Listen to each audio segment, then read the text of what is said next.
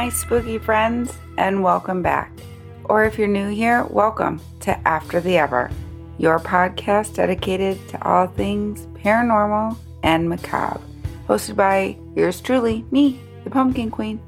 Happy October! Tis the season for all things spooky. I know as I'm recording this, I am seven days into October and loving this weather. You all know that October is my month. And to top it off, the Wolfman and I are going to Salem the week of Halloween. So I am over the moon. Ow! I'm hoping to do a vlog of our Salem trip, but vlogging is a whole new undiscovered world to me. So yeah, we'll see how it goes. We'll see how adventurous I get. But in the meantime, if any of my spooky friends out there have some Salem trip tips or advice on where we should eat or shop, please DM me and let me know. We are, however, staying at the infamous Hawthorne Hotel right in the heart of Salem for the first two days of our trip. And then we also booked a room at the Omni Hotel in Boston. We've been told it's haunted and has a lot of history. So, all in all, I think the Wolfman did a fantastic job of putting together our 10 year wedding anniversary trip. So, thank you, Wolfman. You're the best. Much more to come on the happenings of our Salem trip, but I'll leave that for another episode. Now, well, I just said that. I guess we're going to have to as we haven't went yet. That was dumb. All right, give me some grace. It's super early when I'm recording and I just now finished my first cup of coffee. I hope everyone is doing well and staying safe as the weather turns colder. Speaking of sweater weather, I bought Johnny Rotten and Ona, my two Sphynx kittens, the cutest ghost face scream t shirts. I'm going to have to post them on Instagram when I get a chance because they are just to die for. No pun intended. Well, maybe. You know, I'm a diehard for my dad puns and dad jokes. And I think it's kind of cool that I got these shirts now because the new Scream movie is set to come out in next year, 2022. I would love to see how many diehard Scream fans are out there because put me on the top of that list. All right, I think that's enough for life updates and up and comings. Today we are doing a macabre legend ghost story that stems from the city of Abilene, Texas. While some claim the legend of the black eyed children is a hoax, others have clamored more for paranormal investigations to debunk it. You can decide for yourself after we get through this episode. So sit down, grab your favorite beverage and blanket, go light your candles because this is a creepy one. I pulled a lot of my info from rare.us.com for this episode. It was a really good website. So let's get into it. Who are the black eyed children? The black eyed children, also called black eyed kids, are mysterious beings that look like children the ages between 6 and 16 years old. Side note, my little ghoul is 16. Should I be worried? Yikes. Anything creepy with kids has always been terrifying to me. Since I watched the movie Village of the Damned, yeah, no thank you. All right, all right, back on track. These children or beings only appear at night and to unsuspecting adults alone in parking lots or in their homes. The kids come in groups of two or more and often ask for favors. The favor could be to make a phone call, to get a ride home, to even come in and get something to eat or to use the bathroom. The few people who have had interactions with the black eyed children express feeling unexplainable fear when the children are near. No one really knows where they come from. Are they extraterrestrial? Some say vampires, some say demons. And these and many others are just examples of the assumptions around the black eyed children. Brian Bethel was one of the first people to document having met black eyed children in real life. He published a transcription of his event on his blog back in 1998. The following is a part of his story. It was around 9:30 p.m. on January 16, 1998. and Brian left his apartment in Abilene, Texas for the Dropbox to pay his internet bill. On the way, he stopped at the Dollar movie theater next to the service provider's building to use the glow of the marquee sign as a light to make out his check. As he did this, there was a knock on his window, and when Brian looked up, he saw two young boys. He placed them between the ages of 10 and 14 years old. He described the boys as follows Boy number one. Boy number one was slightly taller than his companion. He was wearing a pullover hooded shirt with a sort of gray checkered pattern and jeans. I couldn't see his shoes, said Brian. His skin was olive colored and he had curly, medium length brown hair. He exuded an air of quiet confidence about himself. Boy number two. Boy number two had pale skin with a trace of freckles. His primary characteristic seemed to be very nervous and looking around. He was dressed in a similar manner to his companion, but his pullover hoodie was a light green color. His hair was sort of pale orange. They didn't appear to be related, at least directly. Almost immediately, he knew something was up and felt a sense of fear. The first boy began to tell Bethel that they needed his help. They wanted to see the new Mortal Kombat movie but forgot their money. Instead of asking for money itself, the boy asked for a lift to their house to retrieve it. Our narrator is nervous and hesitant as the first boy continues to try to coax him into saying things like, Come on, mister. We just want to go to our house. And we're just two little boys. Come on, mister, let us in. We can't get into your car until you do. You know, just let us in. We'll be gone before you know it. We will go to our mother's house. Brian Bethel found himself unlocking the door without realizing it as a, he was instructed by the child to do so. After catching his hands, he looks back at the kids with a fresh perspective.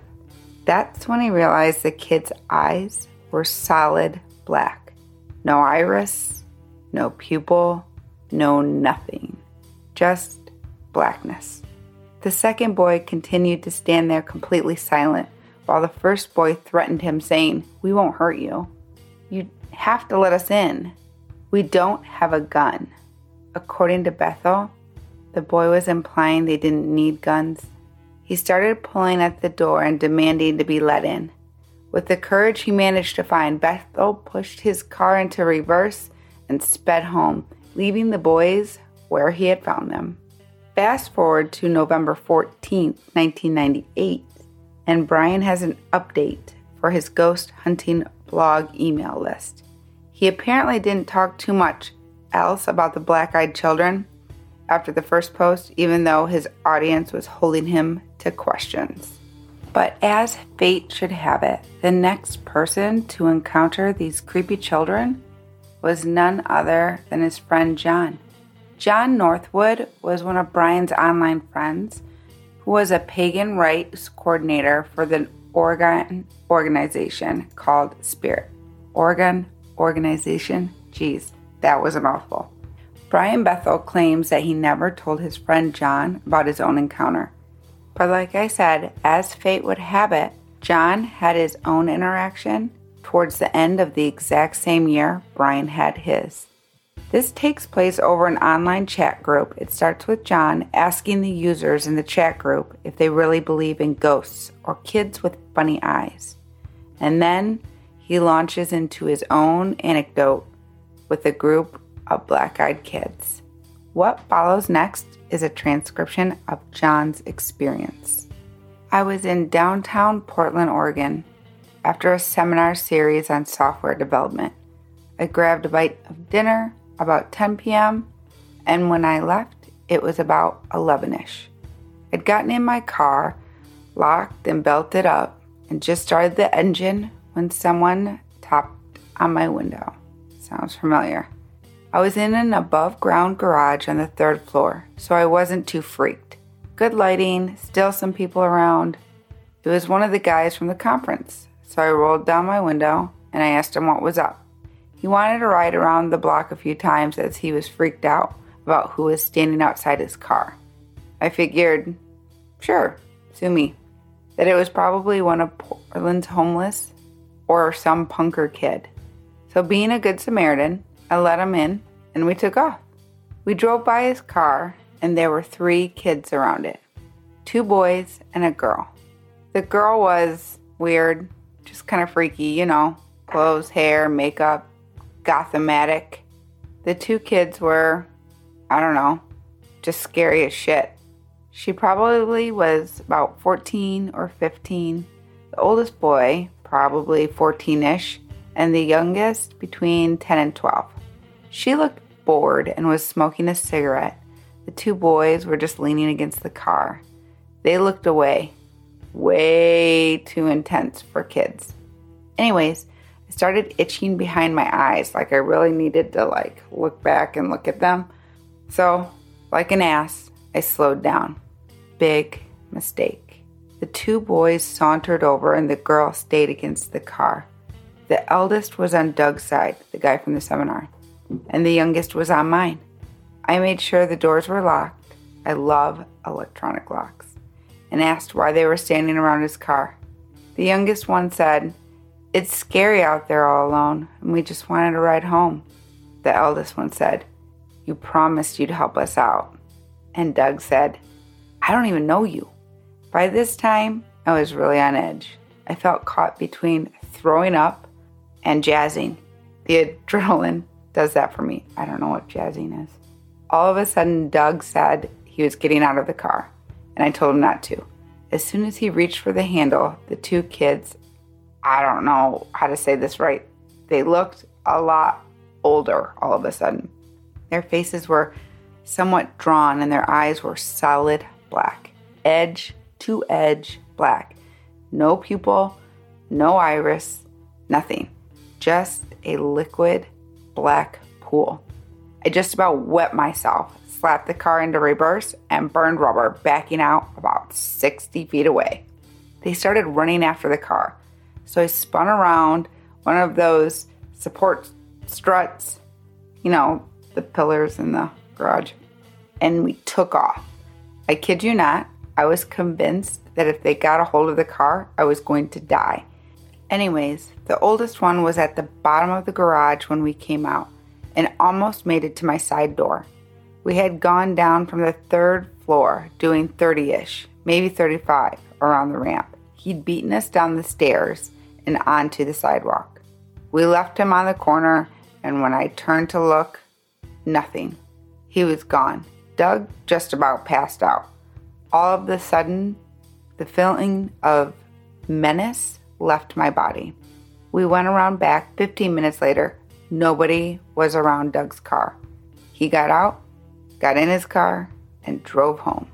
He said that he had met the young one earlier in the evening, and he had asked him to take him home. John had given him a short ride in his car to the seminar and told him to wait. Apparently, though, the other brother scared him, so he felt that all bets were off. I was driving behind Doug. I was behind him about 45 feet when the feeling of menace hit again. At that moment, Doug misjudged going across an intersection on a yellow light and his car was hit by a truck. He was killed instantly. I gave a police report and the whole time felt really freaked out and very exposed. I got back into my car, locked the door, and waited. I saw the kids again from about two blocks away. I am not making it up. I'm not thinking they were vampires or something like that, but they weren't as pale, they weren't as skinny, and they felt slightly more menacing, if that's even possible. I left the scene quickly. My only concern now, though, is that this upcoming Wednesday, I'm going back to the area for another seminar, and I won't be leaving until 9:30. I'm freaked out, people. So that was John Northwood Brian Bethel's friends details of his own encounters. I don't know about y'all, but I would be tripped out. Nope, no thank you. And you know what? There is something to be said about those parking garages. Mm-mm, I am always looking around. More black eyed kid sightings. Let's see. Since then, the accounts have grown slowly. They reached an all time high in 2013 when they made the news thanks to a weekly strange video submitted to MSN. A video was uploaded, given an alleged look at them. It, however, was quickly discredited, which only increased the mystery and the curiosity surrounded by these mysterious black eyed children. To date, there have been many claims, conversation threads, countless videos, and even a book by author David Weatherly.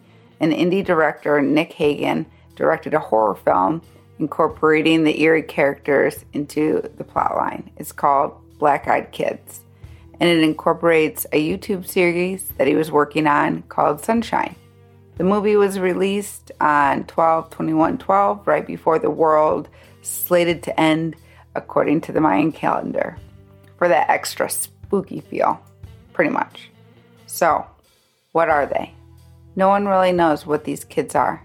People who claim to see them and spend their free time searching out ghosts swear they're legit. Others aren't so convinced. According to one legend, these children could be called something like Otakan, spoken in the ancient Iroquois Indian legends. The Iroquois Indians believed in a dark power called Otakan that could take over children, and an evil one who could mate with female humans to produce black eyed kids. These children were killed by the tribe soon after birth and burned to stop them from resurfacing. The children wandering alone in the woods could have also been taken over by Otakan and would reemerge with black eyes and pale skin, acting nervously while repeating themselves over and over and over. Their goal was to destroy the tribe and infect all the people with Otakan. Okay, well, that was creepy, disturbing, yet informative. Pretty good episode, I think. All I really know is that I'm thoroughly creeped out about these damn kids.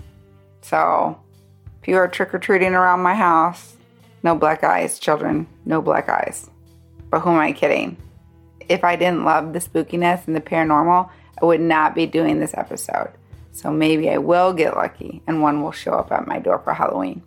Well, my spooky friends, that is all she wrote for today's episode. If you made it this far, thank you so much for listening to today's story.